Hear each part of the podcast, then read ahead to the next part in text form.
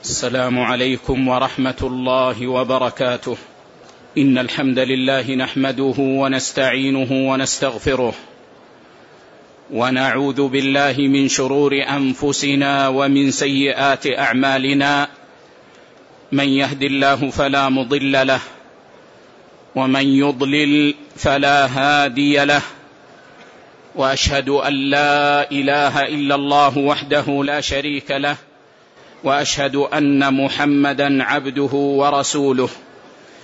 يا أيها الذين آمنوا اتقوا الله حق تقاته ولا تموتن إلا وأنتم مسلمون. يا أيها الناس اتقوا ربكم الذي خلقكم من نفس واحدة وخلق منها زوجها وبث منهما رجالا كثيرا ونساء واتقوا الله الذي تساءلون به والأرحام إن الله كان عليكم رقيبا. يا أيها الذين آمنوا اتقوا الله وقولوا قولا سديدا. يصلح لكم أعمالكم ويغفر لكم ذنوبكم. ومن يطع الله ورسوله فقد فاز فوزا عظيما. أما بعد فإن أحسن الحديث كتاب الله. وخير الهدي هدي محمد صلى الله عليه وسلم وشر الأمور محدثاتها وكل محدثة بدعة وكل بدعة ضلالة وكل ضلالة في النار. ثم في هذا المجلس بعد العصر من يوم الأحد نواصل شرحنا لكتاب القواعد والأصول الجامعة والفروق والتقاسيم البديعة النافعة للإمام الفقيه الأصولي المفسر عبد الرحمن بن ناصر ابن سعدي السعدي رحمه الله عز وجل رحمة واسعة. هذا الكتاب الذي صغر حجمه وعظمت فائدته ونفعه. وكنا نقرأ في القاعدة الحادية والعشرين. وهي قاعدة الغرر والميسر محظوران في المعاوضات والمغالبات. وقد شرحنا هذه القاعدة وبينا أن هذا الإسلام دين الألفة ودين الأخوة جاء بمنع ما يوقع في العداوة والبغضاء وبما يؤدي إلى التنازع. ومن ذلك أن الله عز وجل حرم علينا الغرر وهو كل مجهول العاقبة. في المعاوضات. والمعاوضات المعاقدات التي تكون بين طرفين ويتبادل العوض فيها كالبيع. المشتري يدفع الثمن وهذا عوض. والبائع يقدم السلعة وهذا عوض. الله حرم علينا في المعاوضات الغرر. فيحرم علينا أن نبيع ما لا نملك أو لا نملك أو لا ولاية لنا عليه. ويحرم علينا أن نبيع ما ليس عندنا. ويحرم علينا أن نبيع المجهول أو أن يكون الثمن مجهولا. لأن هذا كله من الغرر. وقد بينت لكم في الدرس أن الغرر اليسير مغتفر.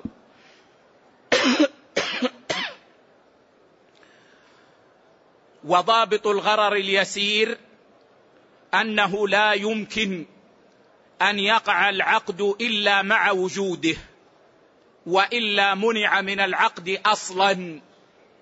فهذا مغتفر. وضربت لكم مثالا بالبيض.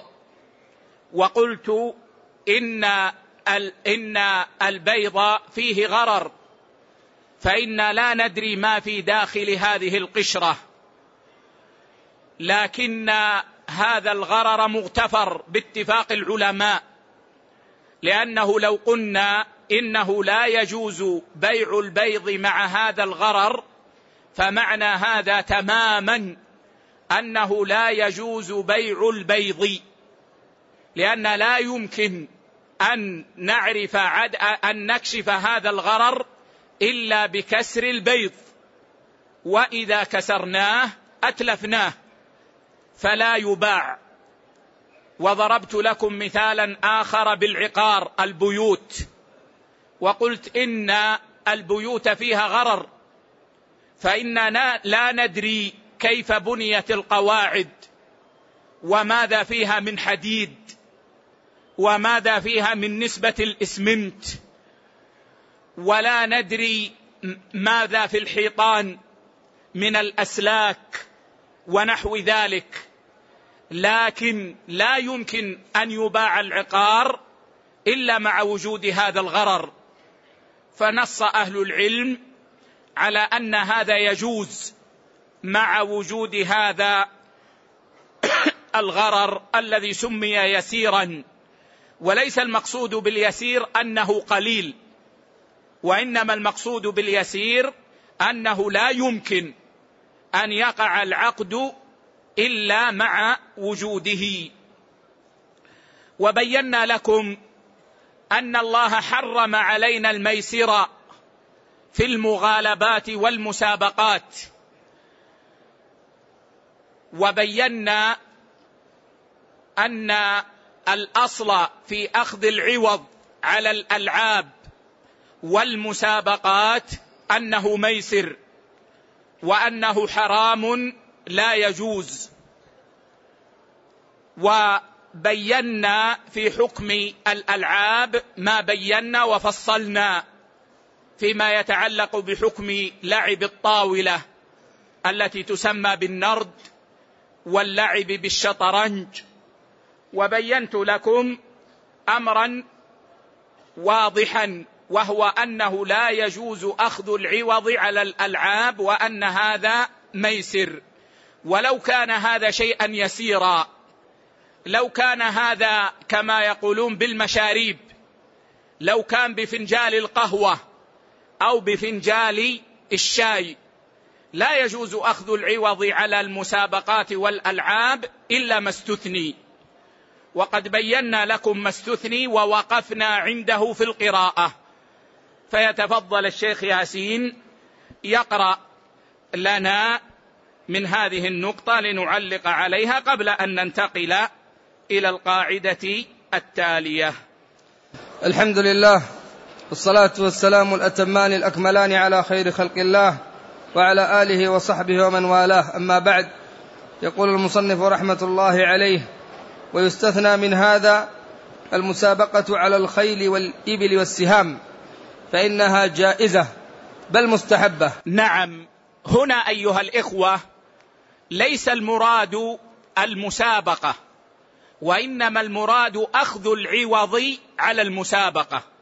أما المسابقة بغير عوض فهذه جائزة.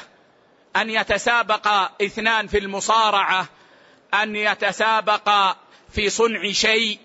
هذه جائزة ولكن المقصود هنا أنه تستثنى المسابقة على الخيل والإبل والسهام أي من جهة أخذ العوض عليها. فهذه اتفق العلماء في الجملة على أنه يجوز أخذ العوض عليها. لأن النبي صلى الله عليه وسلم قال لا سبق إلا في خف أو حافر أو نصل. وهذا الحديث رواه الإمام أحمد والترمذي والنسائي وصححه الألباني. لا سبق بفتح الباء. والسبق بفتح الباء هو العوض على المسابقة. العوض على المسابقة. إذا قلنا يا إخوة سبق بإسكان الباء فهذا هو عين السباق. هذا هو السباق. وإذا قلنا سبق بفتح الباء فهذا هو أخذ العوض على المسابقة. وبهذا تعرف يا طالب العلم تعرف يا مسلم أن الحركات تؤثر في المعاني ولو اتحدت الحروف. وتعرف خطأ من قال إنه إذا اتحدت المادة لم تؤثر الحركات. هذا غلط. الصواب أن الحركات تؤثر في المعاني. مثلا كما قلنا الآن إذا قلنا سبق فهذا سبق سبق. فهذا العوض. وإذا قلنا سبق فهذا الفعل. وإذا قلنا سبق فهذه المسابقة. وإذا قلنا عرف بضم العين فهذا معناه السكون والطمأنينة والصبر. الشاعر يقول قل لابن قيس أخي الرقيات ما أحسن العرف في المصيبات. يعني ما أجمل الصبر في المصيبات. وإذا قلنا عرف عرف بفتح العين وتسكين الراء فهذا بمعنى الرائحة بمعنى الرائحة. وإذا قلنا عرف فهذا الفعل من المعرفة. فهذا الفعل من المعرفة. اذا ينبغي على طالب العلم أن يهتم بما يسمى بضبط الكلمات لأن الضبط له أثر في المعاني. قال النبي صلى الله عليه وسلم لا سبق أي لا عوض جائز في المسابقات إلا في خف وهو السباق على الجمال. أو حافر وهو السباق على الخيول. أو نصل وهو السباق بالسلاح. وهو السباق بالسلاح. النصر الخنجر والحربة والسيف. كلها تسمى نصلا. طيب النبي صلى الله عليه وسلم هنا خص هذه الثلاثة. فذهب بعض أهل العلم إلى أنه لا يجوز أخذ العوض في المسابقات إلا في هذه الثلاث. وذهب بعض أهل العلم إلى ما يسمى بالتعميم المعنوي. والتعميم المعنوي هو التعميم بالعلة. قالوا ننظر ما هي علة إباحة أخذ العوض في هذه المسابقات. فنعمم بهذه العلة. فقال بعضهم علة أخذ العوض على هذه المسابقات التدريب على الجهاد. التدريب على الجهاد. قالوا فكل ما فيه تدريب على الجهاد. يجوز أخذ العوض عليه. الآن يوجد في القتال مثلا ما يسمى بفك الشفرة. بفك الشفرة لأن الجيوش جميعا تستعمل الشفرة في القتال. من أجل أن لا يطلع العدو على رسائل الجيش. فمن المهارات في, في الجهاد معرفة فك الشفرة. فالمسابقة على فك الشفرة ووضع العوض عليها جائزة. وذهب بعض أهل العلم إلى أن العلة هنا هي المصلحة العامة في هذه المسابقات. فليست مصلحة تعود على الفرد نفسه وإنما هي مصلحة عامة للأمة. قالوا فيجوز أن يوضع العوض على المسابقات التي فيها مصلحة عامة للأمة. ومن هنا يأتي الجواب عن السؤال. هل يجوز وضع العوض وأخذ العوض على المسابقات العلمية؟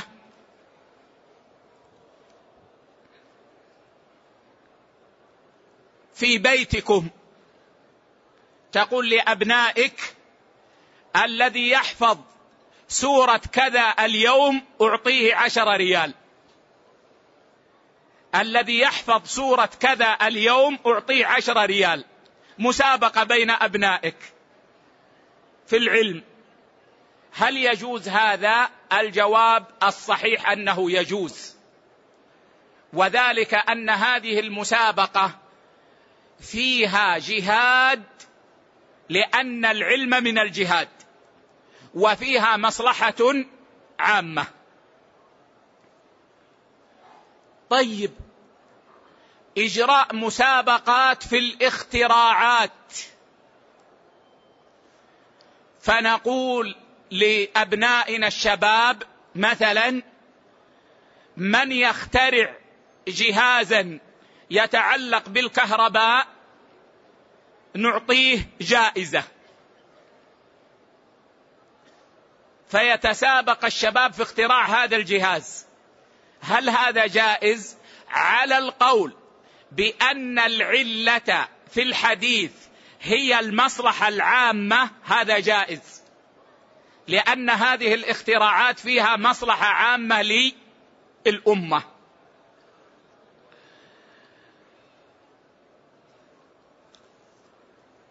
وقد اتفق العلماء على أنه فيما يجوز على ما سمعتم سواء قلنا بالاقتصار على الثلاث أو عممنا. إذا كان العوض من ولي الأمر أو من أجنبي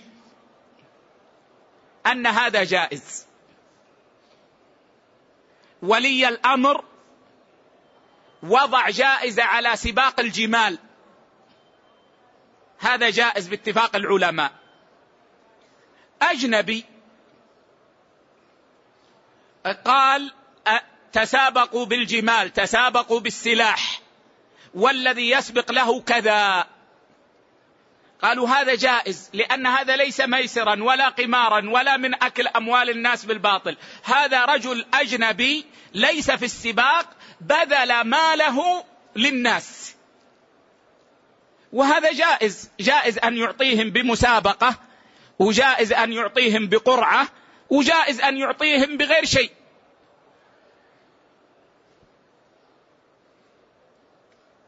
ثم اختلفوا في صورة وهي إذا كان العوض من المتسابقين. هل يحرم ذلك؟ إلا إذا وجد محلل أو لا يحرم. وهذا ما ذكره الشيخ ونشرحه إن شاء الله. نعم.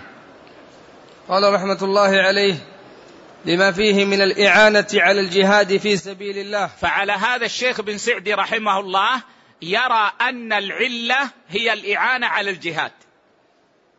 فيدخل في الحل كل ما كان فيه إعانة على الجهاد. نعم.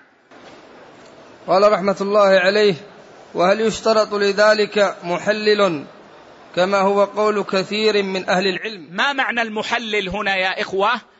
أن يدخل أجنبي مع المتسابقين ولا يدفع شيئا. أن يدخل أجنبي مع المتسابقين ولا يدفع شيئا. فمثلا أنا وأنت نريد أن نتسابق بالخيل على عوض. الجمهور يقولون لا يجوز أن ندفع العوض ونتسابق على العوض لأن هذا قمار. لكن إذا أدخلنا شخصا ثالثا لا يدفع شيئا. إن سبق أخذ العوض وإن سبق أحدنا أخذ العوض قالوا هذا يجوز. قالوا هذا يجوز. واستدلوا بحديث في السنن لكنه لا يصح في في إدخال فرس بين فرسين.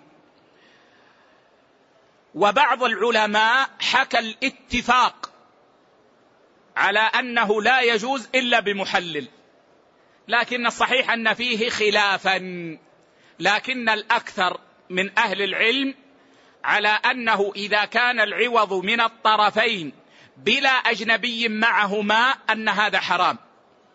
أما إذا كان معهما أجنبي فهذا حلال. نعم. قال رحمه الله لتخرج عن شبه القمار أو لا يشترط المحلل. أو لا يشترط المحلل فيجوز. ولو كان العوض من الطرفين. وهذا هو الراجح أنه لا يشترط المحلل. لأن النبي صلى الله عليه وسلم قال لا سبق وأطلق ولم يشترط في ذلك شرطا سوى أن يكون في تلك الثلاث. فدل ذلك على جواز أخذ العوض ولو كان من الطرفين وأن هذا مستثنى من تحريم الميسر. نعم. قال رحمة الله عليه كما هو ظاهر الأدلة الشرعية وعمل الصحابة رضي الله عنهم. حيث كان الصحابة يتسابقون ولم ينقل عنهم هذا التفصيل. نعم. قال يرحمه الله فالصواب جوازه ولو لم يكن محلل بل ترك المحلل أولى وأقرب للعدل. نعم يقول شيخ الإسلام ابن تيمية إن المحلل يزيد الأمر سوءا لأن هذا المحلل يدخل معهما وإذا سبق أخذ مالهما. إذا سبق أخذ مالهما ولا يغني شيئا. فيقول هو يزيد الأمر سوءا. فيجوز بدون محلل ويصح بمحلل لأن هذا برضا منهم. لأن هذا برضا منهم. نعم. قال رحمه الله القاعدة الثانية والثالثة والعشرون. الصلح جائز بين المسلمين إلا صلحا أحل حراما أو حرم حلالا والمسلمون على شروطهم إلا شرطا أحل حراما أو حرم حلالا.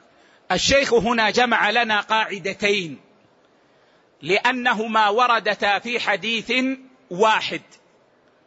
القاعدة الثانية والعشرون الصلح جائز بين المسلمين إلا صلحا أحل حراما أو حرم حلالا.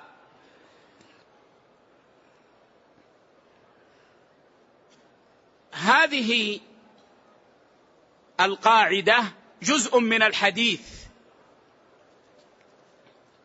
الذي رواه أبو داود والترمذي بتمامه. وقال الألباني إنه حسن صحيح.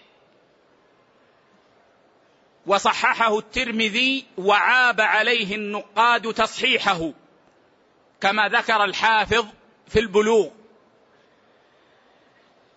لكن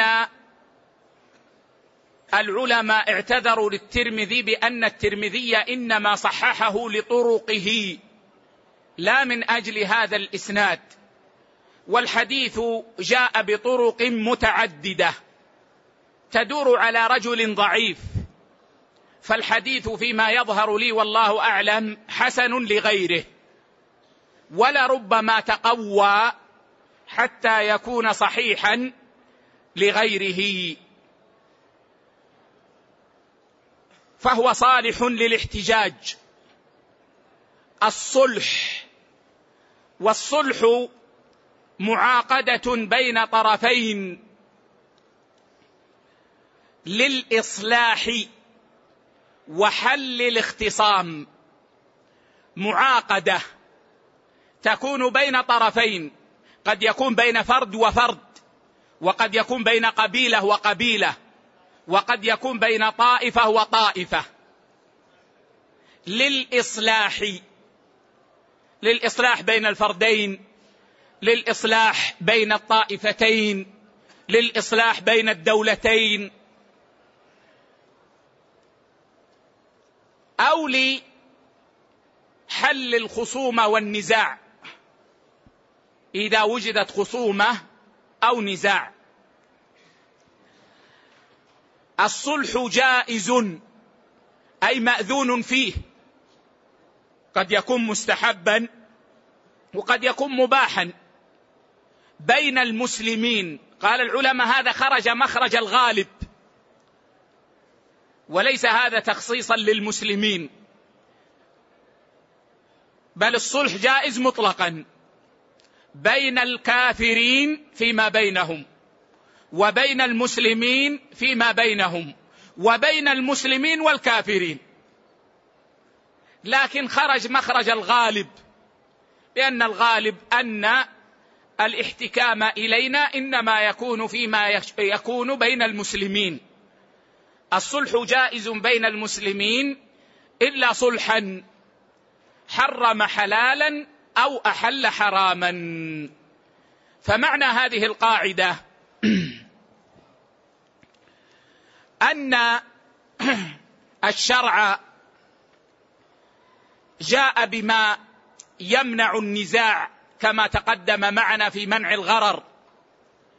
وجاء برفع النزاع بعد وقوعه وذلك بالصلح. فالصلح خير كله. والمعاقدة بين المتخاصمين بما يتراضيان عليه ويؤدي إلى طيب القلوب وذهاب النزاع مأذون فيه شرعا. إلا إذا أدخل الناس في حرام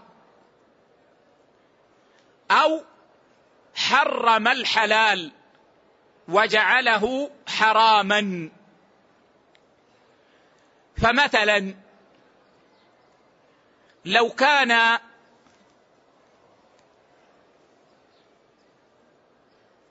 لإنسان عند أخيه أرض.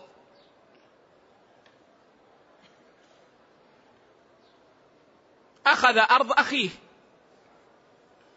فبنى عليها. ثم قام هذا الأخ يطالبه بالأرض. يقول أرضي أعطني أرضي. فقال له نعم والله. قد ظلمت نفسي وأخذت أرضك وهذه أرضك. أرضك هي لك. ولكن كما ترى أنا بنيت عليها. فتعال أصالحك. هذه الأرض الآن في السوق بمائه ألف. أنا أعطيك مائه وعشرين الفا. وارضى قال قبلت. هات المائة وعشرين ألف. هذا صلح. هذا صلح. يقطع النزاع ويرفع الضرر ويقرب القلوب. فهو خير.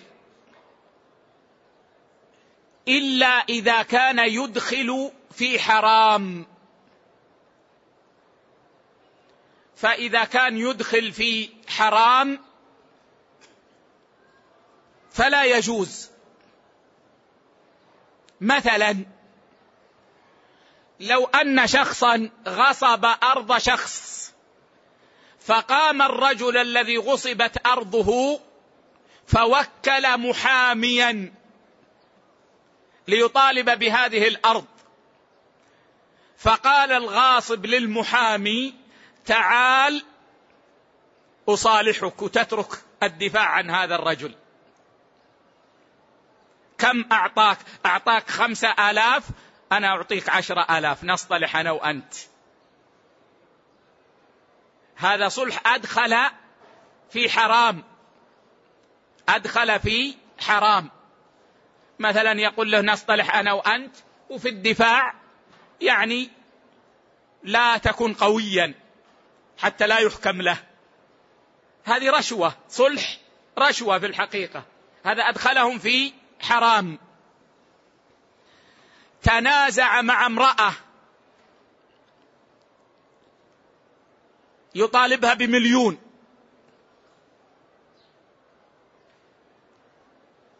قالت تعال أصالحك. انت لك عندي مليون. لكن تعال أصالحك. كيف؟ قالت خلاص أقر لك بأنك زوجي. أقر لك بأنك زوجي. وتترك المليون هذه. ما هو تعال تزوجني و لا أقر لك نصطلح صلحا فيما بيننا. تقول له على أن أقر لك أنك زوجي. هذا الصلح حرام. لأنه يدخلهم في الحرام. فيعاملها معاملة الزوجة وليست بزوجة. ليست بزوجة. فهذا حرام. أو مثلا رجل تزوج امرأة ثانية. تزوج امرأة ثانية فغضبت الأولى. فقال لها تعالي نصطلح أنا وانت على ماذا؟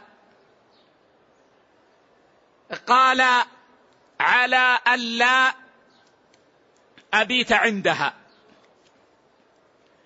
أو الا أجامعها أو الا أتكلم معها. إذا قال أصالحك خلاص أنت أم العيال والكبيرة وأنا أريدك تعالي نصطلح. أصالحك على أني ما أجامعها. هذا صلح أدخلهم في حرام. أو ما أبيت عندها. هذا صلح أدخلهم في حرام لأن المبيت عندها حق وعدل لها. فتركه ظلم. لاحظوا يا إخوة ليست صاحبة الحق هي التي تنازلت. هذه المرأة الثانية هي التي تصطلح مع الزوج. أو قال أنا أصالحك على أن ما أتكلم معها. أدخل كالأبكم وأخرج كالأبكم. الضحك والكلام معك. هذا صلح حرم الحلال. حرم الحلال. فهذا لا يجوز. وحرام. لأنه يضاد الحكمة من الصلح. الصلح يراد به تطيب القلوب وقطع النزاع وهذا يؤدي إلى تباعد القلوب وإلى الوقوع فيما حرم الله عز وجل وقد ينشئ نزاعا جديدا. الفقهاء يقولون إن الصلح في المعاملات بين الناس نوعان. صلح إقرار وصلح إنكار. صلح الإقرار معناه أن يقر المدعى عليه بحق المدعي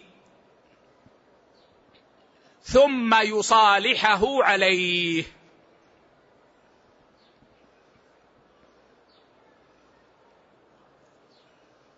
جئت أنا إليك. وقلت لك أنت استعرت مني كتابي قبل سنة وحتى الآن لم تعد لي كتابي. فقلت نعم أنا استعرت منك الكتاب. لكن أنا أرسلت الكتب إلى البلاد. ومعها كتبك وكتب غيرك كالعادة. فأنا أريد أن أصالحك على هذا الكتاب. أصالحك على عشرة أصالحك على عشرين على ما ترضى. هذا صلح إقرار. يقول العلماء جائز ما وجد فيه الرضا ولا يجوز بالمشارطة. يعني جائز ما وجد فيه الرضا. تعال يا أخي أصالحك على كتابي. قلت قبلت جائز. ولا يجوز بالمشارطة. أقول لا أسلمك الكتاب إلا إذا صالحتني فأعطيك ما تريد. فتمنعني حقي. مع القدرة على تسليمه وتساومني بالصلح. هذا لا يجوز. هذا أكل المال بالباطل. الكتاب عندك. فقلت والله نعم الكتاب موجود لكن أنا أريد أن أصالحك عليه. وقلت أنا طيب لا بأس كم تعطيني؟ قلت كذا قلت طيب قبلت. هذا الصلح جائز. لكن قلت هذا الكتاب كتابك والله لو تلحس السماء ما تأخذه. لكن صالحني أحسن لك. هذا حرام. لا يجوز هذا اعتداء. واضح يا إخوة؟ صلح الإقرار جائز باتفاق الفقهاء ما لم يكن فيه اعتداء بالمشارطة. وأما صلح الإنكار فهو الصلح على حق ينكره المدعى عليه.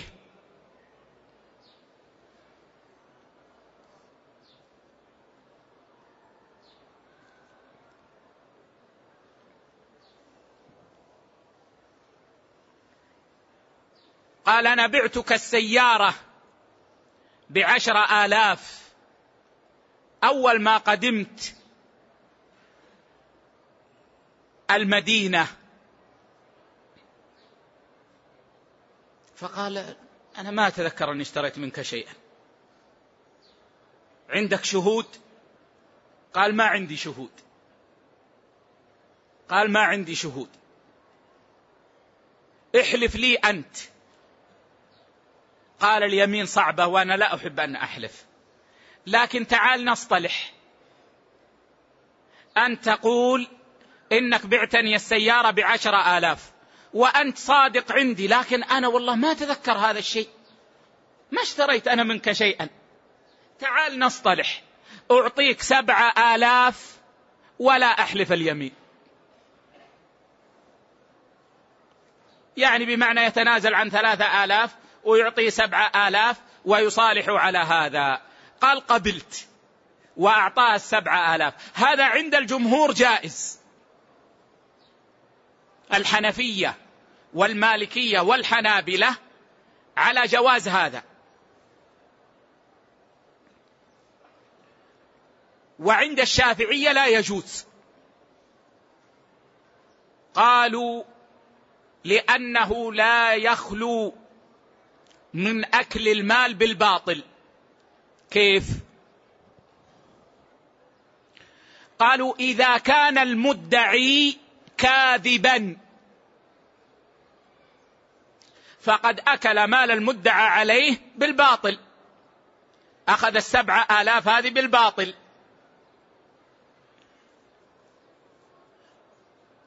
وإذا كان المنكر كاذبا فقد أكل ما أسقطه أخوه بالباطل. أكل الثلاثة آلاف التي هي من العشرة آلاف بالباطل. قالوا فهو على كل حال من الأكل أكل الأموال بالباطل. لكن قال الجمهور إن عموم الأدلة تدل على الجواز. وهذا لا يسلم أنه من باب أكل المال بالباطل لأنه عن تراضي.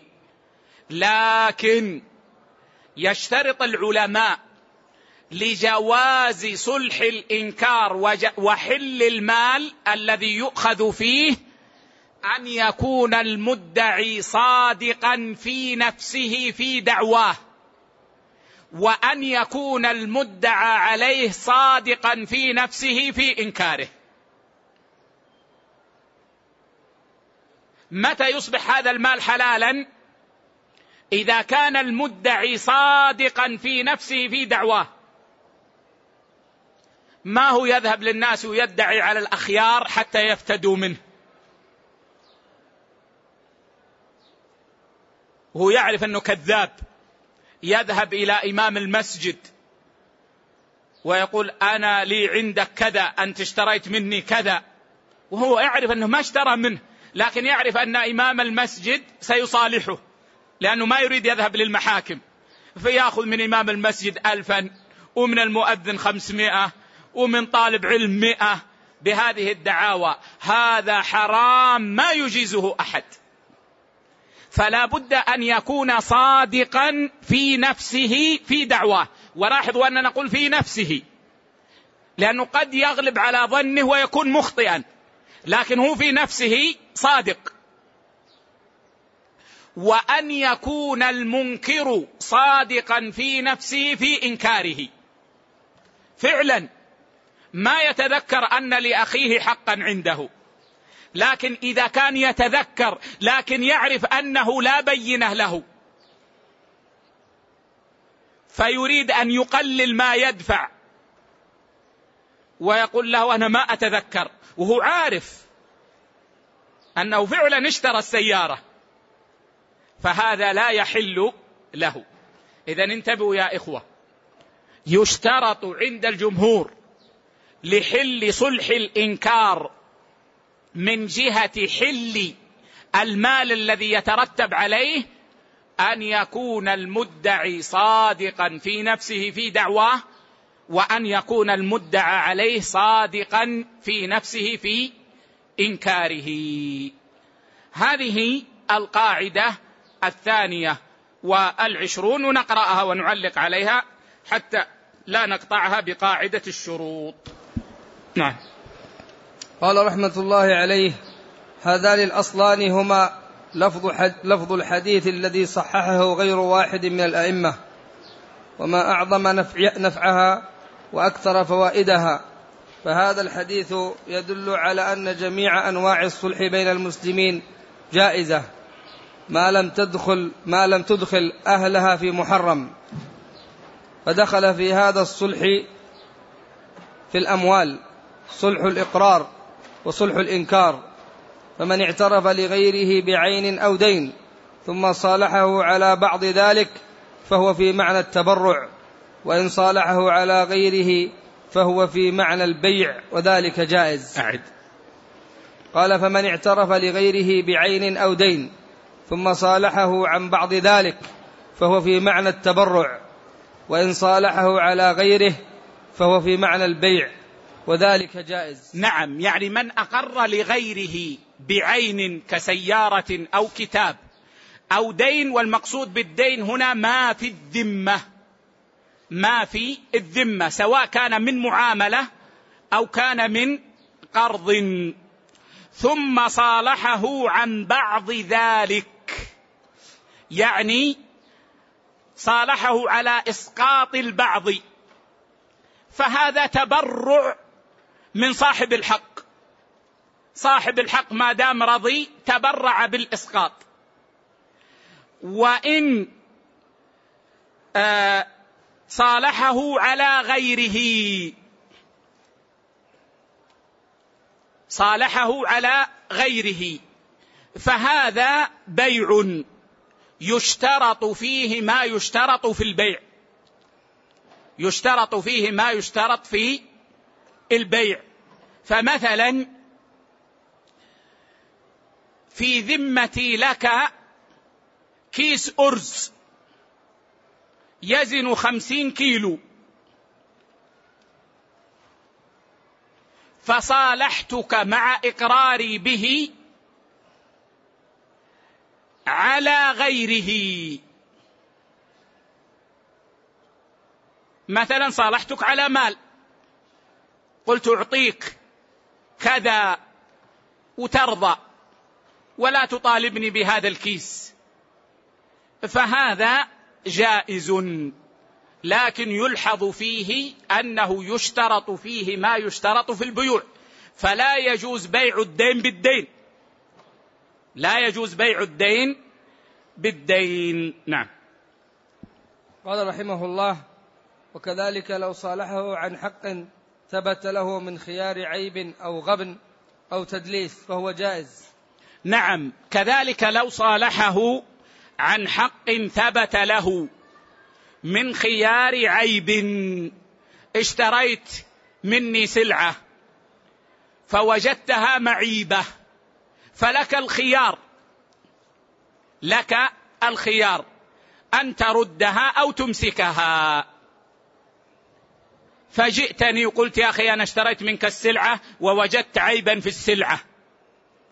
وأنا أريد أن أردها. قلت لك لا لا تردها. أنا أصالحك. أعطيك ما يرضيك وتبقى السلعة عندك وتسقط حقك في الرد. قلت طيب كم تعطيني؟ قلت أعطيك كذا. إلى أن رضيت. فأسقطت حقك في الرد. هذا جائز. لأنك عاوضت عن حقك بعوض بالرضا. وهذا جائز. كذلك في خيار الغبن. تعرفون الغبن؟ معناه أن يغبن البائع المشتري بزيادة فاحشة في السلعة. في ثمن السلعة. تكون السلعة تباع في السوق بعشرين ريالا. يستغل البائع أنك زائر للمدينة ما تعرف قيمة السلعة بالمدينة فيقول هذه السلعة أبيعها لك بمئتي ريال. لأنك طيب ولا والله ما أبيعها لغيرك بهذا الثمن. وهو صادق في يمينه. ما يبيعها لغيره بمئتين يبيعها لغيره بعشرين. وهذا يفعله بعض الناس للأسف مع الزوار مع الزائرين. قال هذه بمئتين لأنك طيب أنت طيب. والله ما نبيعها لغيرك بهذا السعر. اشتراها الزائر مسكين ذهب إلى الغرفة في الفندق فإذا بجاره وزميله معه نفس السلعة. قال ما شاء الله اشتريت أنا مثلك اشتريت. كم اشتريتها يا حاج؟ قال اشتريتها بعشرين. قال كيف؟ قال اشتريتها بعشرين. قال والله أنا اشتريتها بمئتي ريال. هذا له خيار الغبن. له أن يرجع إلى البائع ويعيد السلعة إلى البائع. ويجبر البائع على أن يرد الثمن. جاء الزائر إلى البائع وقال يا حاج أنت بعتني بمئتين وجاري اشتراها بعشرين. قال خلاص تعال أصالحك لا ترد السلعة.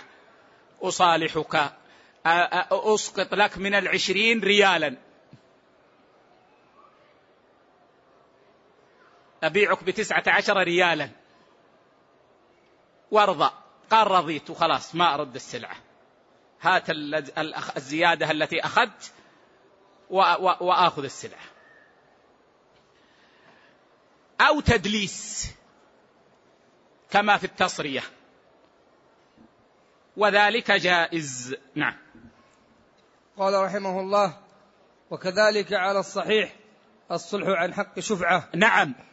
تعرفون أن الشفعة تثبت للجار أو للشريك. فلو أن جارا لك باع بيته فإن لك حق الشفعة أن تأخذ البيت بالثمن الذي بيع به من يد المشتري. طيب ذهبت إلى البائع من أجل الشفعة. فقال البائع أو المشتري لأنه قد يقع الصلح من البائع وقد يقع الصلح من المشتري. قال تعال أصالحك على حقك في الشفعة. أعطيك مبلغ كذا وتترك الشفعة. فقال قبلت.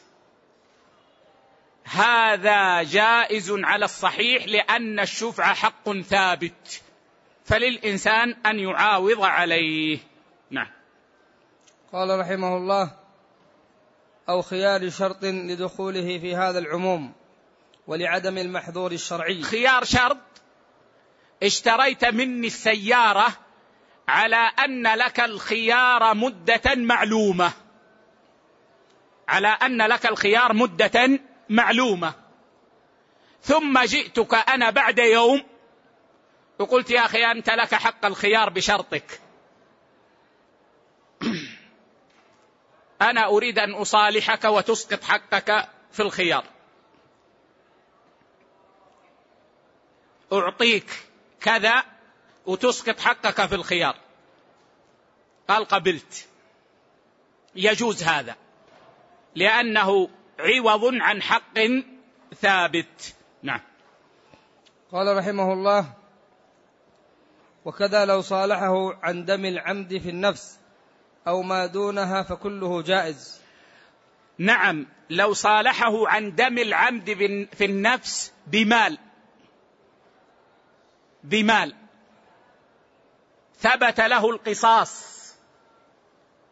فصالحه عن هذا الدم بمال جاز بعض أهل العلم يشترط أن لا يزيد عن الدية. والصحيح أنه جائز مطلقا. أنه جائز مطلقا. نعم. قال رحمه الله. أو ما دونها. فقأ عين إنسان فحكم بالقصاص. أن تفقأ عينه. فصالح على هذا ودفع مالا ليفتدي عينه ورضي المجني عليه. هذا جائز. نعم. قال رحمه الله وكذلك لو صالحه عن المجهول من الديون والحقوق بشيء معلوم جاز. نعم. لو كان الدين معلوما أنه حصل أو كان الحق معلوما أنه حصل لكن جهلت عينه لطول الزمان. يعني جئتني وقلت أنت اقترضت مني قبل خمس سنين.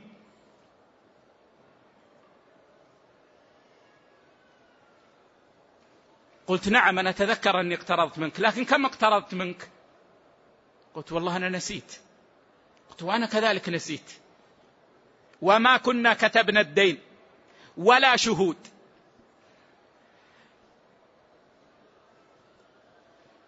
فهذا شيء مجهول لطول الزمان. فقال تعال نتصالح. نتصالح. نقدر الدين وأعطيك إياه وترضى وتحلني وأحلك. جاز. جاز هذا. وكذلك لو كان عن حق. نعم. قال رحمه الله ومن هذا مصالحة أحد الزوجين الآخر عن بعض حقوق الزوجية كأن تصالح زوجها الذي ترى منه الرغبة عنها فتسقط عنه بعض الحقوق ليمسكها كما قال تعالى وإن امرأة خافت من بعلها نشوزا أو إعراضا فلا جناح عليهما أن يصلحا بينهما صلحا والصلح خير. نعم. يعني المرأة الزوجة لو رأت أن زوجها أصبح يرغب عنها مثلا رجل متزوج بأربع والأولى أصبحت كبيرة وخافت أن يطلقها ليتزوج رابعة. وهو يحب إحدى زوجاته. فقالت له أنا أتنازل عن ليلتي لفلانة. أسقط حقي في المبيت لفلانة. من أجل أن يمسكها. لأنه هنا سيصبح يبيت عند فلانة التي يحبها ليلتين. فهذا يرغب في إمساك هذه وأن لا يطلقها ليتزوج غيرها. فهذا جائز كما فعلت سودة رضي الله عنها مع رسول الله صلى الله عليه وسلم لما كبرت. فإنها تنازلت عن ليلتها لامنا عائشة رضي الله عنها وأرضاها. والله عز وجل يعني أباح الصلح بين الزوجين ثم ذكر أمرا عاما فقال سبحانه والصلح خير. أي في هذا وفي غيره.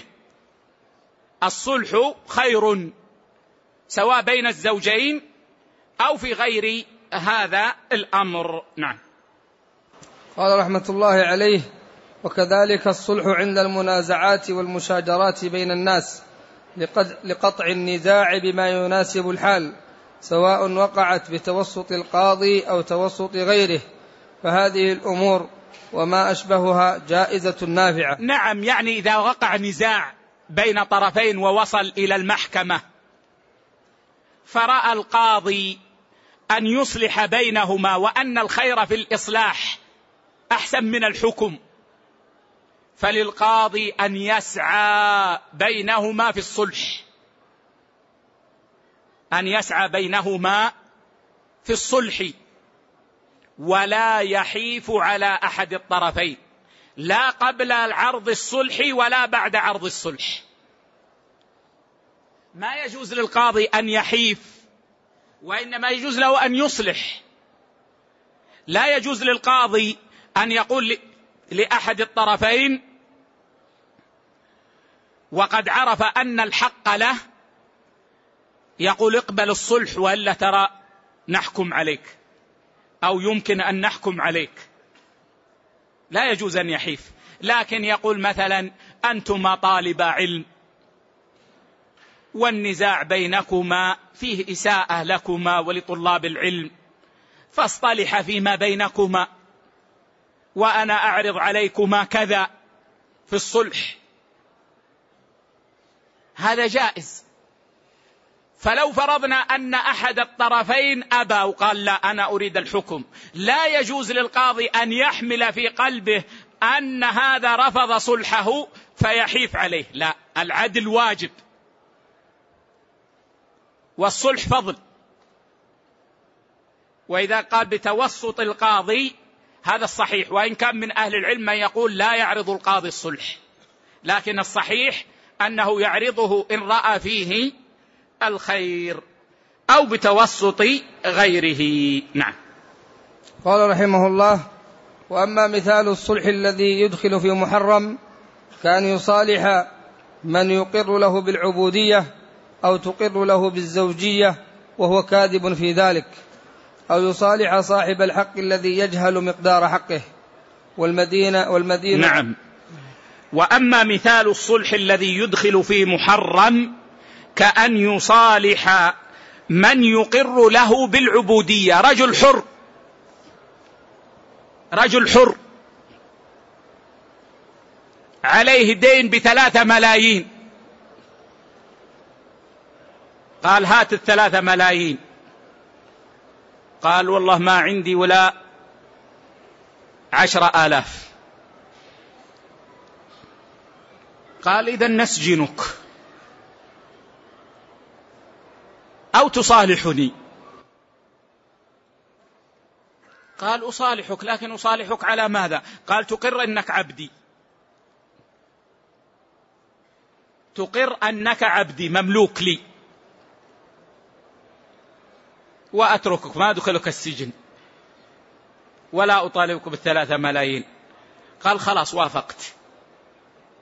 هذا صلح أدخلهم في حرام وهو رق الحر.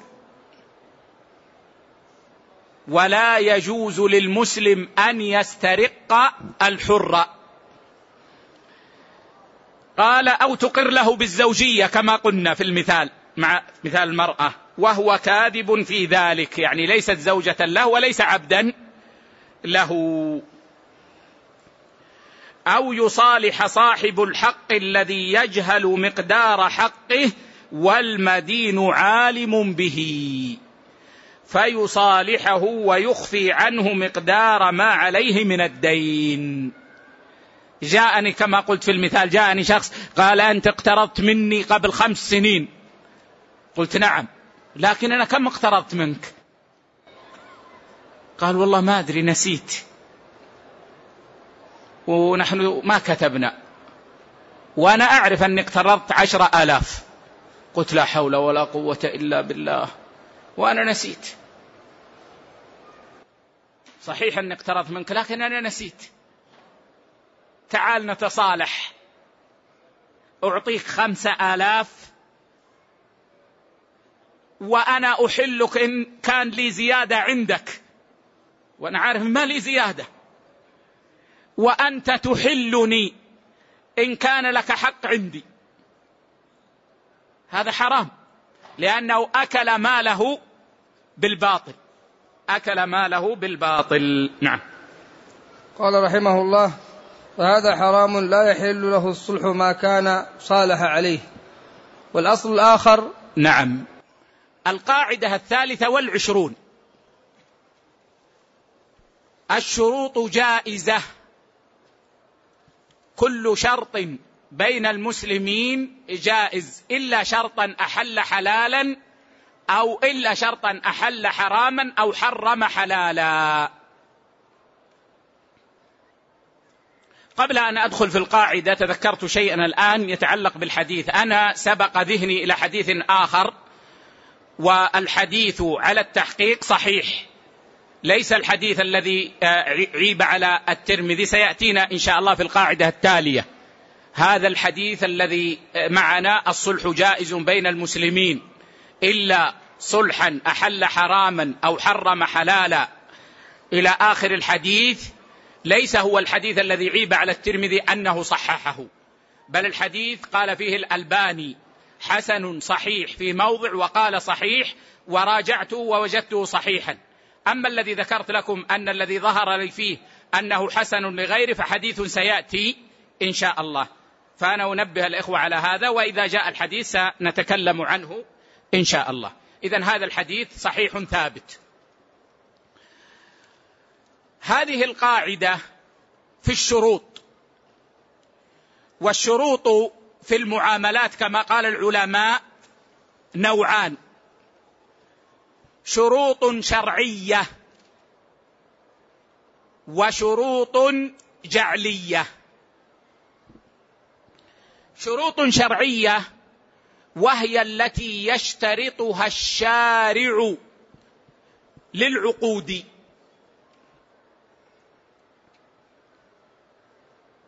كاشتراط أن تكون السلعة عند البائع. وأن يكون المبيع معلوما. وأن لا يكون في البيع غرر. هذه شروط شرعية. وهذه لا تدخل معنا. والنوع الثاني الشروط الجعلية. وهي ما يجعله المتعاقدان في العقود. فهذه شروط جعلية لأن أحد المتعاقدين أو المتعاقدين معا يجعل ذلك في العقد. والشروط الجعلية عند أهل العلم نوعان. شروط تعليق وشروط تقييد. شروط التعليق هي أن يعلق العقد على شيء. فأقول لك إن جاء ابني من السفر في نهاية رجب بعتك السيارة. إن جاء ابني من السفر في نهاية رجب بعتك السيارة. فهنا علقت البيع على مجيء ابني في زمن معين. فهذا يسمى بشرط التعليق. وهذا ليس مرادا عندنا هنا ولعله يأتي إن شاء الله. وأما النوع الثاني فهو شرط التقييد. وهو ما يشترطه أحد العاقدين أو العاقدان في العقد تاليا له. يشترطه أحد العاقدين أو العاقدان. وهذا يخرج الأجنبي عن العقد لا مدخل له. في العقد تاليا له يعني يكون حصوله بعد العقد. حصوله بعد العقد أو يكون في العقد. إما أن يكون في العقد وإما أن يكون حصوله بعد العقد. تزوج امرأة. واشترط أن تكون بكرا. هذا الشرط في العقد. أن تكون بكرا عند العقد. باع بيتا واشترط أن يسكنه شهرا. هذا الشرط يقع بعد العقد. يسكن البيت شهرا. وقد اختلف العلماء ما الأصل في هذه الشروط. والراجح أن الأصل في الشروط الجواز. ووجوب الوفاء إذا وقعت.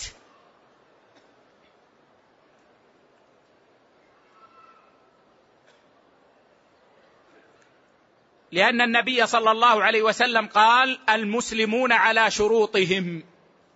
إلا شرطا أحل حراما أو حرم حلالا. فالأصل في شروط التقييد أنها جائزة وأنها إذا وقعت وجب الوفاء بها. إلا إذا منع الشارع منها. وذلك إما بأن تدخل في حرام. وإما أن تحرم الحلال فتجعله حراما. وإما أن تخالف الشرع على تكون مخالفة للشرع فتكون حراما. إما أن يدخل في حرام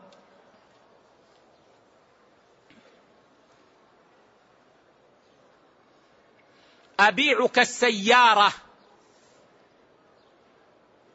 بشرط أن توصل هذه المرأة إلى مكة في كل أسبوع مرة لمدة شهر.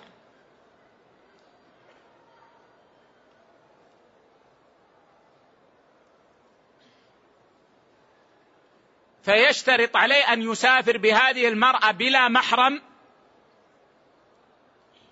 في كل أسبوع مرة لمدة شهر. هذا يدخلهم في حرام لأن سفر المرأة بلا محرم حرام. أو يحرم الحلال فيجعله حراما. وليس المقصود أن يمنع من الحلال. انتبهوا يا إخوة في فرق دقيق بين المنع من الحلال وتحريم الحلال. المنع من الحلال لا بد منه في الشروط. الشرط لابد أن يمنع من الحلال. ولكن تحريم الحلال بحيث يوصف بكونه حراما. هذا لا يجوز بالشروط.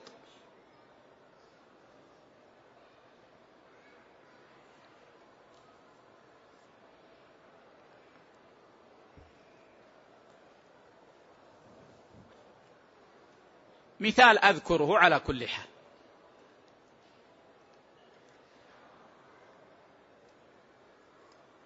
امرأة أراد أن يتزوجها رجل.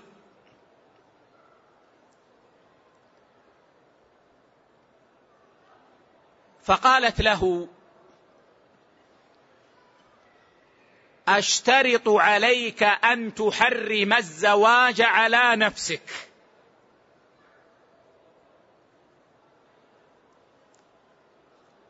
أشترط عليك أن تحرم الزواج على نفسك. هذا الشرط لا يجوز لأنه يحرم الحلال. أخرى قالت له أشترط عليك ألا تتزوج علي. أنا ما أحرم عليك أن تتزوج. لكن أشترط عليك أن لا تتزوج علي. فإذا أردت أن تتزوج فأمري بيدي. إذا أردت أن تتزوج فأمري بيدي. إن شئت أبقى معك وأسقط حقي في الشرط أسقط. وإن شئت أفسخ فسخت. هذا الشرط جائز على الصحيح. ما الفرق بينهما؟ أن الأول يحرم الحلال ويجعله حراما ويصف بكونه حراما والثاني يمنع من الحلال ولا يحرمه. ولذلك يا إخوة لما أراد الخليفة الراشد علي بن أبي طالب رضي الله عنه وأرضاه أن ينكح ابنة أبي جهل على فاطمة رضي الله عنها وأرضاها. خطب النبي صلى الله عليه وسلم.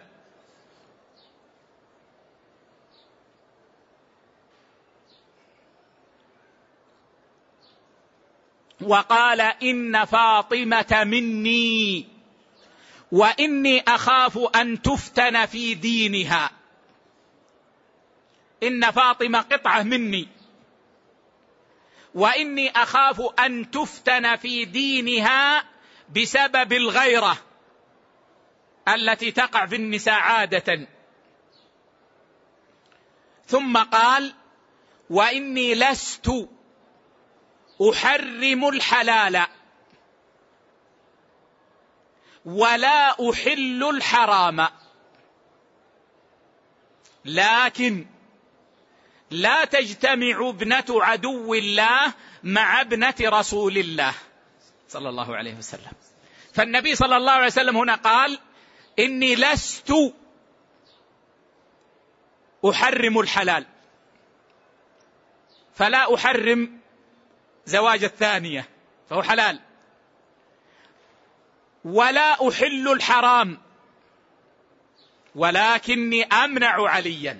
هذا معنى الحديث. من أن يجمع ابنة أبي جهل الذي هو عدو الله مع ابنة رسول الله صلى الله عليه وسلم. والصحيح في الحديث أن النبي صلى الله عليه وسلم منع عليا من هذا النكاح لا تحريما له. لا تحريما له. للعلة التي ذكرها. طبعا يا إخوة تلحظون هنا أن النبي صلى الله عليه وسلم لم يقل لعلي لا تتزوج. لكن قال كلاما عظيما. قال لا تجتمع ابنة عدو الله مع ابنة رسول الله. صلى الله عليه وسلم. فسكت علي رضي الله عنه. امتنع. لا يريد أن يفرط في فاطمة رضي الله عنها وأرضاها. ولذلك يا إخوة هنا ضابط. إذا حفظته ترتاح في مسألة الشروط فيما يتعلق بتحريم الحلال. كل ما جاز للإنسان أن يفعله بلا شرط جاز أن يلتزمه بالشرط. كل ما جاز للإنسان أن يفعله بلا شرط جاز له أن يلتزمه بالشرط.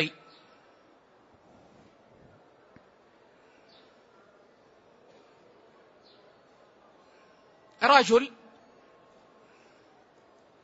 تزوج واحدة وأراد أن يبقى معها وما أراد أن يتزوج ثانية وهو لا يخاف على نفسه من الزنا. يجوز له هذا ولا ما يجوز؟ يجوز بإجماع أهل العلم. يجوز. فهذا شيء يجوز للإنسان أن يفعله بغير الشرط.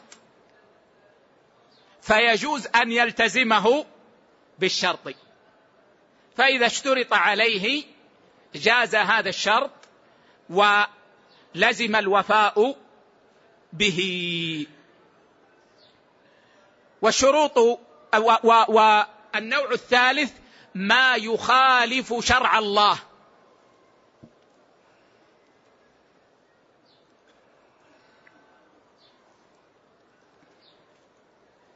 يخالف ما جعله الله. مثل ما وقع في قصة عائشة رضي الله عنها مع بريرة.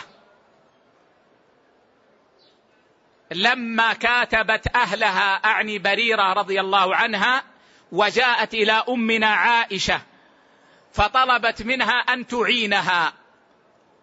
فقالت لها إن شاء أهلك دفعت لهم تلك الأواق وكان ولاؤك لي. فعرضت عليهم ذلك فأبوا.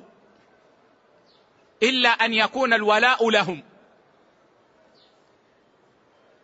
فأخبرت عائشة النبي أمنا عائشة رضي الله عنها النبي صلى الله عليه وسلم بذلك. فقال خذيها واشترطي لهم الولاء. لأنهم يعلمون أن الولاء للمعتق لكن خالفوا هنا. فقام فخطب النبي صلى الله عليه وسلم وقال ما بال أقوام يشترطون شروطا ليست في كتاب الله. كل شرط ليس في كتاب الله باطل. وإن كان مئة شرط. قضاء الله أحق وشرط الله أوثق. وإنما الولاء وإنما الولاء لمن أعتق. فالنبي صلى الله عليه وسلم أبطل هذا الشرط لأنه يخالف الشرع. لأن الشرع أن الولاء للمعتق. وهؤلاء يريدون الولاء لهم مع أخذهم المال. ومثله على الصحيح. إذا اشترطت المرأة أن تكون القوامة في البيت لها. جاء رجل يخطب امرأة. إما جميلة وإما ثرية. وقالت أنا أوافق بشرط. ما هو الشرط قال قالت أن تكون القوامة في البيت لي. أنا القيم عليك.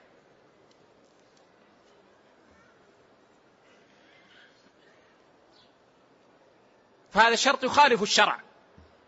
لأن الشرع حكم بالقوامة للرجل. بأمر هو حكمي وبأمر لازم. بأمر هو حكمي وهو أنه ينفق.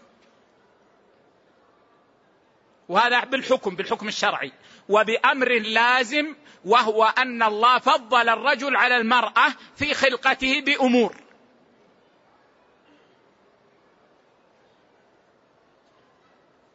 فهذا الشرط يخالف الشرع باطل.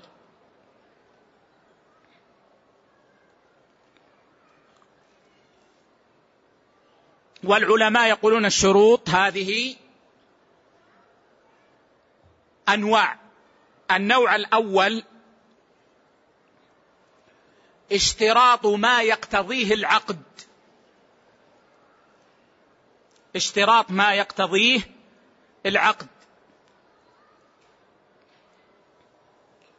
وهذا الشرط جائز بالاتفاق لأنه لا يفيد شيئا جديدا. قال أشتري منك السيارة بخمسة آلاف بشرط أن تسلمني السيارة بعد العقد مباشرة. أصلا العقد المطلق يقتضي أنه بمجرد البيع يسلمه السلعة. فاشترط ما يقتضيه العقد. هذا للتأكيد فقط ما يأتي بشيء جديد. فهذا جائز باتفاق العلماء. والنوع الثاني اشتراط ما يؤكد مقتضى العقد. ما يؤكد مقتضى العقد. اشتراط شيء يؤكد مقتضى العقد. هو ليس من العقد ولا من مقتضيات العقد لكن يؤكد مقتضى العقد. كاشتراط الرهن.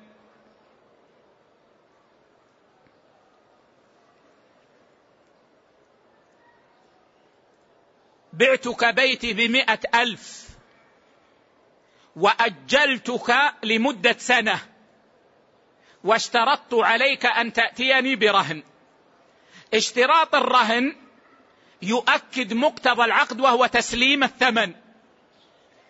فهذا أيضا جائز باتفاق العلماء. والنوع الثالث اشتراط منفعة للعاقد أو المعقود عليه أو أجنبي اشتراط منفعة للعاقد أو المعقود عليه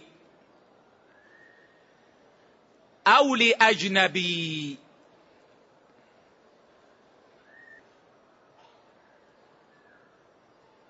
أبيعك البيت بشرط أن أسكن البيت شهرا. هذا الشرط فيه المنفعة لمن؟ للبائع. أشتري منك هذا الحطب بشرط أن توصله إلى البيت. أشتري منك هذا الحطب بشرط أن توصله إلى البيت. هذه المنفعة لمن؟ للمشتري. المنفعة للمشتري. أبيعك هذه الدابة بشرط أن تعلفها من النوع الفلاني.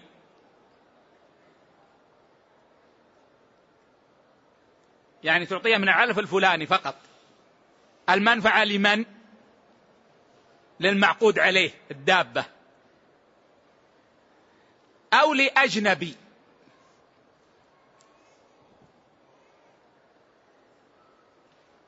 أبيعك البيت بشرط أنك إذا بعته تبيعه لفلان. أبيعك البيت وأشترط عليك أنك إذا بعته في أي وقت تبيعه لفلان من الناس. المنفعة لمن؟ لأجنبي عن العقد. لأجنبي عن العقد. وهذه محل خلاف بين أهل العلم والصحيح فيها أنها جائزة وأنها إذا وقعت يجب الوفاء بها. هذا مجمل ما في هذه القاعدة وإن شاء الله في الدرس القادم نقرأها. ونعلق على ما ذكره الشيخ من المسائل. نعم. ولعلنا نقف هنا ونجيب عن بعض أسئلة إخواننا وتعلمون غدا لا نجلس ويوم الثلاثاء إن شاء الله مجلسنا في صحيح الترغيب والترهيب بحول الله وقوته. نعم. جزاك الله خيرا وبارك فيك ورفع قدرك في الدارين ونفعنا بما قلتم وغفر الله لنا ولكم وللمؤمنين. آمين. أحسن الله إليكم يقول هذا السائل هل العبادة النافلة التي لم يفرضها الله ورسوله صلى الله عليه وعلى آله وسلم تصير واجبة إذا أمر الزوج زوجه بها أو أمر الأب ابنه أو أمر بها ولي الأمر كأن يأمر بقيام الليل مثلا؟ لا لا تصبح واجبة. لا تصبح واجبة. فما جعله الله عز وجل نفلا يبقى نافلة من جهة التعبد لكن قد يجب لما يتتعلق به من مصلحة كما في مثلا أمر ولي الأمر ببعض العبادات وتعيين أشخاص لها لمصلحة عامة لمصلحة عامة مثل مثلا لو أمر ولي الأمر أشخاصا معينين بصلاة الاستسقاء بصلاة الاستسقاء. فهنا يجب عليهم أن يصلوا هذه الصلاة لا من جهة التعبد وإنما من جهة المصلحة التي ارتآها ولي الأمر في وجودهم في هذه الصلاة. نعم. جزاكم الله لكن لو أن الزوج أمر الزوجه أن تقوم من الليل أو توتر. هل يجب عليها القيام؟ الجواب لا.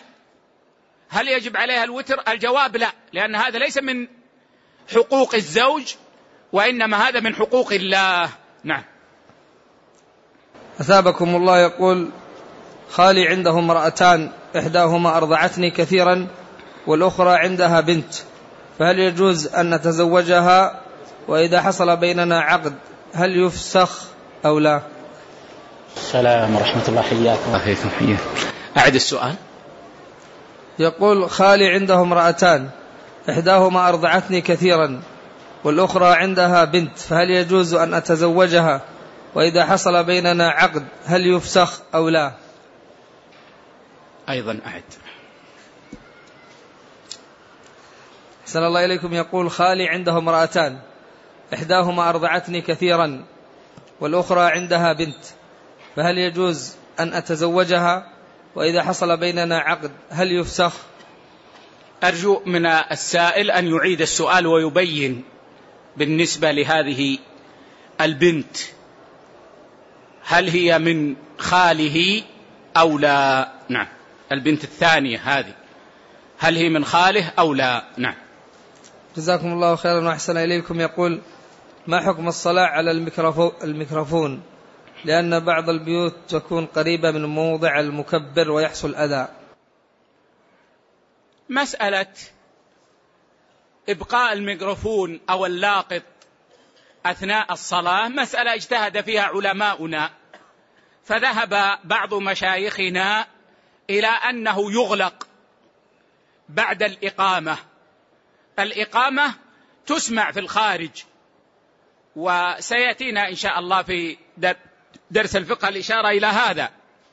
وإن كانت لا تسمع سماع الأذان لكن بعد الإقامة يغلق الميكروفون وعللوا أولا بأن وجود الميكروفون يشجع الناس على الكسل فهو يبقى الإمام يقرأ الفاتحة وإمامنا يقرأ سورة طويلة فيبقى ما يخرج.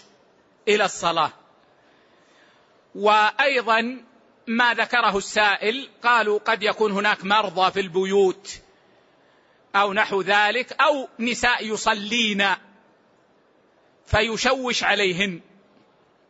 وقد تكون المساجد متقاربة فتشوش المساجد على بعضها. وهذا أنا رأيته. كنا في مسجد فقال الإمام في مسجد آخر ولا الضالين فقال رجل قريب مني آمين. وهذا يحصل. وهذا ذهب إليه شيخنا الشيخ ابن عثيمين رحمه الله رحمة واسعة. هذا الفقيه العجيب في فقهه. ما رأيت من العلماء مثله في طريقة التفقيه والتعليم. رجل قريب جدا من طلابه. جاءنا مرة في المدينة فقال له قائل يا شيخ لو متعتنا يوما آخر بك. كان يدرس هنا. في المسجد إذا جاء. فقال طلابي ينتظروني. ما أستطيع أن أتأخر عنهم. قال أنا استأذنتهم ثلاثة أيام. وهم ينتظروني. ويدرس بفقه عجيب ويفقه بطريقة عجيبة. رحمه الله. رحمة واسعة وأعلى درجته في الجنة. وذهب بعض مشايخنا إلى أنه لا بأس من ترك الميكروفون أثناء الصلاة.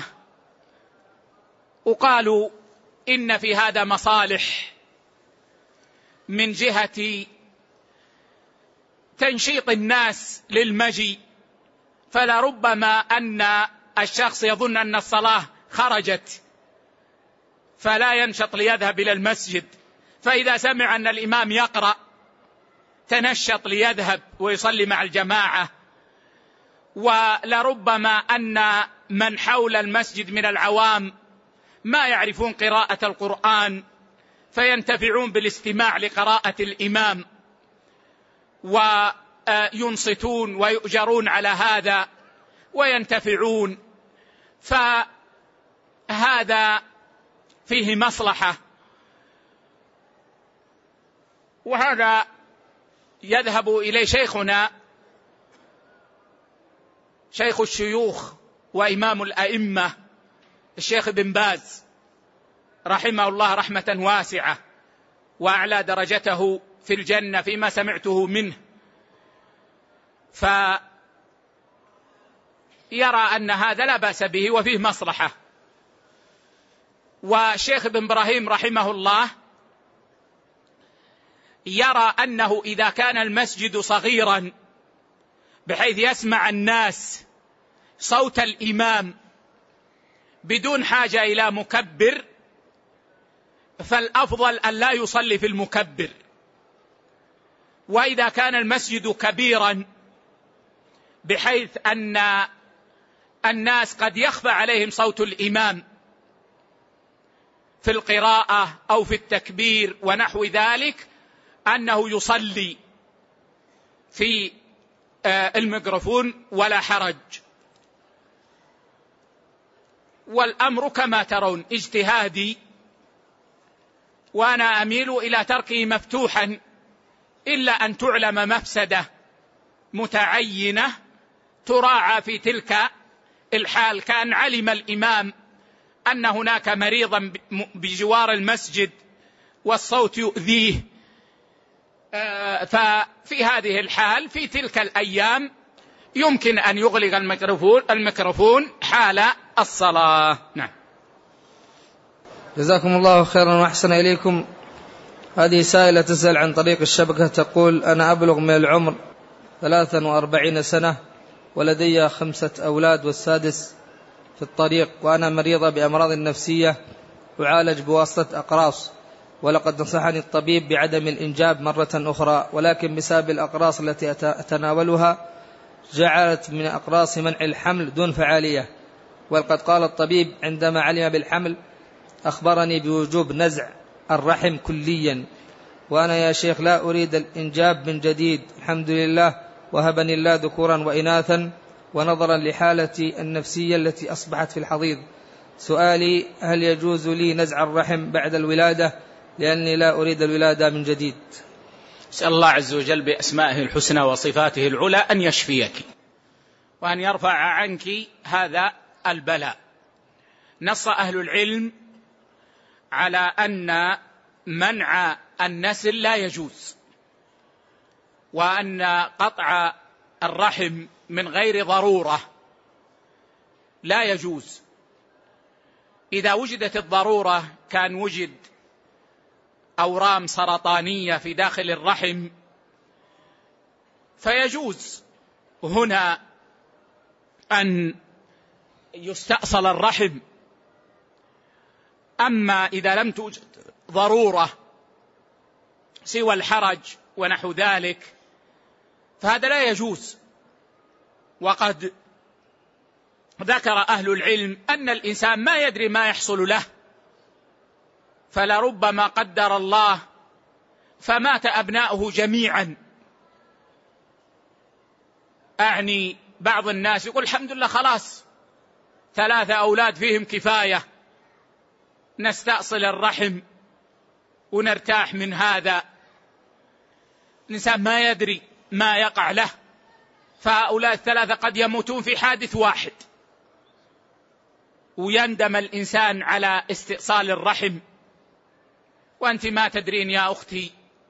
أيضا ربما يعافيك الله من هذا البلاء. ولا تحتاجين إلى هذه الأدوية.